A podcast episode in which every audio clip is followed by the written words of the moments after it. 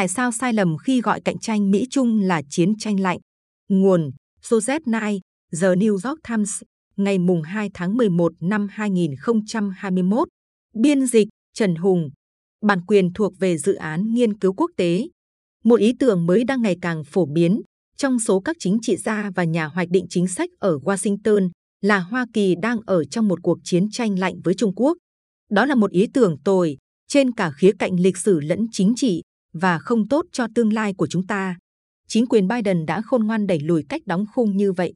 Nhưng hành động của Tổng thống cho thấy chiến lược của ông để đối phó với Trung Quốc thực sự có thể đã bị ảnh hưởng bởi tư duy chiến tranh lạnh, điều khiến tâm trí của chúng ta bị khóa chặt vào mô hình bàn cờ hai chiều truyền thống. Tuy nhiên, cạnh tranh với Trung Quốc là một trò chơi ba chiều. Và nếu chúng ta tiếp tục chơi ván cờ hai chiều, chúng ta sẽ thua.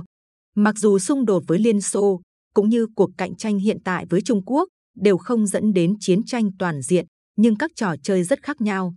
Trong chiến tranh lạnh, Liên Xô là mối đe dọa trực tiếp về quân sự và ý thức hệ đối với Hoa Kỳ. Hai bên hầu như không có mối liên hệ kinh tế hoặc xã hội nào.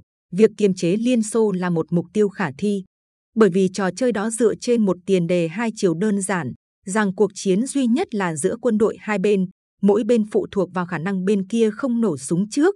Nhưng với Trung Quốc, trò chơi ba chiều có một sự phân bổ quyền lực ở ba chiều kích khác nhau, quân sự, kinh tế và xã hội, chứ không chỉ một. Đó là lý do tại sao phép ẩn dụ chiến tranh lạnh, dù thuận tiện, nhưng lại thể hiện tư duy lười biếng và tiềm ẩn nhiều nguy cơ. Nó che khuất thực tế và đánh lừa chúng ta bằng cách khiến chúng ta đánh giá thấp các thách thức thực sự mà chúng ta phải đối mặt và khiến chúng ta đưa ra các chiến lược không hiệu quả.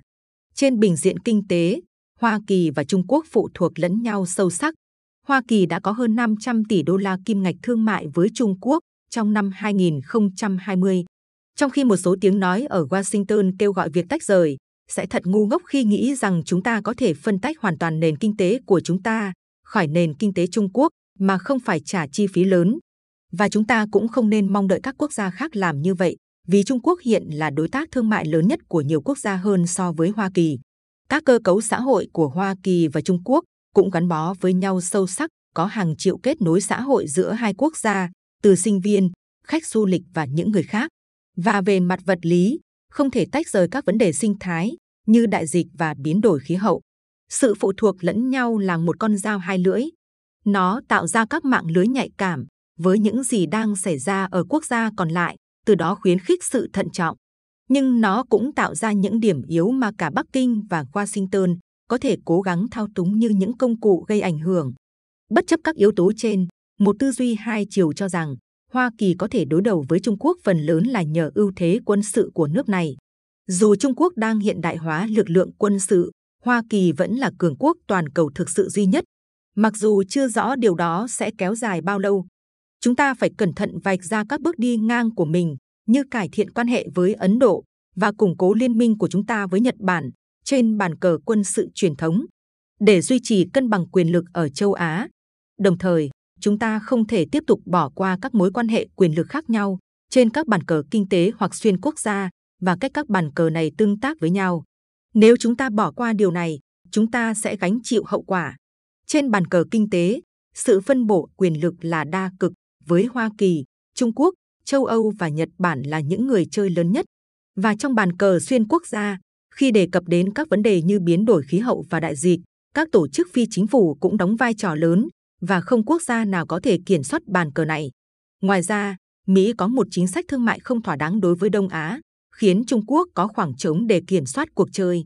Về các vấn đề xuyên quốc gia, Hoa Kỳ có nguy cơ để mối quan hệ bất đồng với Bắc Kinh, gây nguy hiểm cho các mục tiêu khí hậu.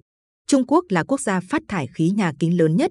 Ngoại trưởng Vương Nghị đã cảnh báo Mỹ không nên mong đợi các cuộc đàm phán về khí hậu sẽ tiếp tục là một ốc đảo trong một sa mạc của các mối quan hệ tổng thể song phương.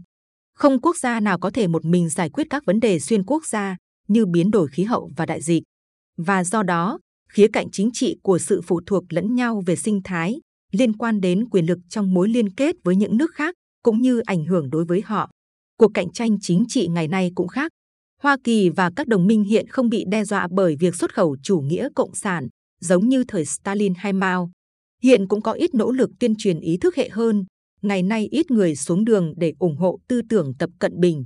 Thay vào đó, Trung Quốc thao túng hệ thống phụ thuộc lẫn nhau sâu sắc về kinh tế và chính trị để hỗ trợ cho chính phủ độc tài của mình và tác động đến quan điểm trong các nền dân chủ, qua đó phản bác và ngăn chặn những lời chỉ trích. Để có bằng chứng về điều đó, chúng ta chỉ cần nhìn vào sự trừng phạt kinh tế của Trung Quốc đối với các đồng minh của chúng ta là Na Uy và Úc vì đã dám chỉ trích Trung Quốc về vấn đề nhân quyền.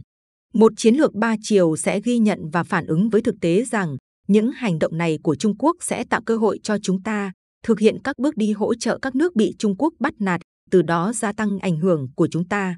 Các hiệp định thương mại sẽ hữu ích, cũng như thỏa thuận gần đây, để xuất khẩu công nghệ tàu ngầm hạt nhân của chúng ta cho Australia.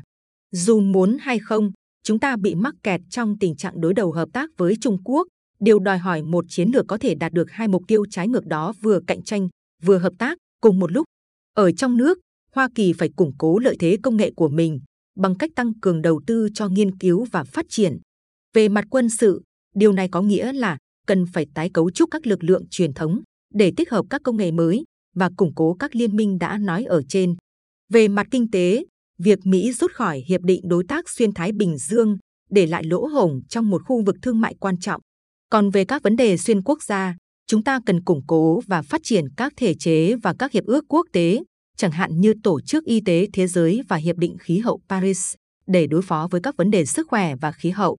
Những người bi quan nhìn vào quy mô dân số và tốc độ tăng trưởng kinh tế của Trung Quốc, rồi tin rằng Trung Quốc sẽ chiếm ưu thế. Nhưng nếu chúng ta coi các đồng minh của mình như tài sản giá trị, thì sức mạnh tổng hợp về quân sự và kinh tế của các nền dân chủ liên kết với phương Tây, gồm Hoa Kỳ, châu Âu và Nhật Bản, sẽ vượt xa sức mạnh của Trung Quốc trong suốt thế kỷ này. Tổng thống Biden đã đúng khi cho rằng luận điệu chiến tranh lạnh có nhiều tác động tiêu cực hơn tích cực. Nhưng ông cũng cần đảm bảo rằng chiến lược Trung Quốc của mình sẽ phù hợp với bối cảnh một trò chơi ba chiều.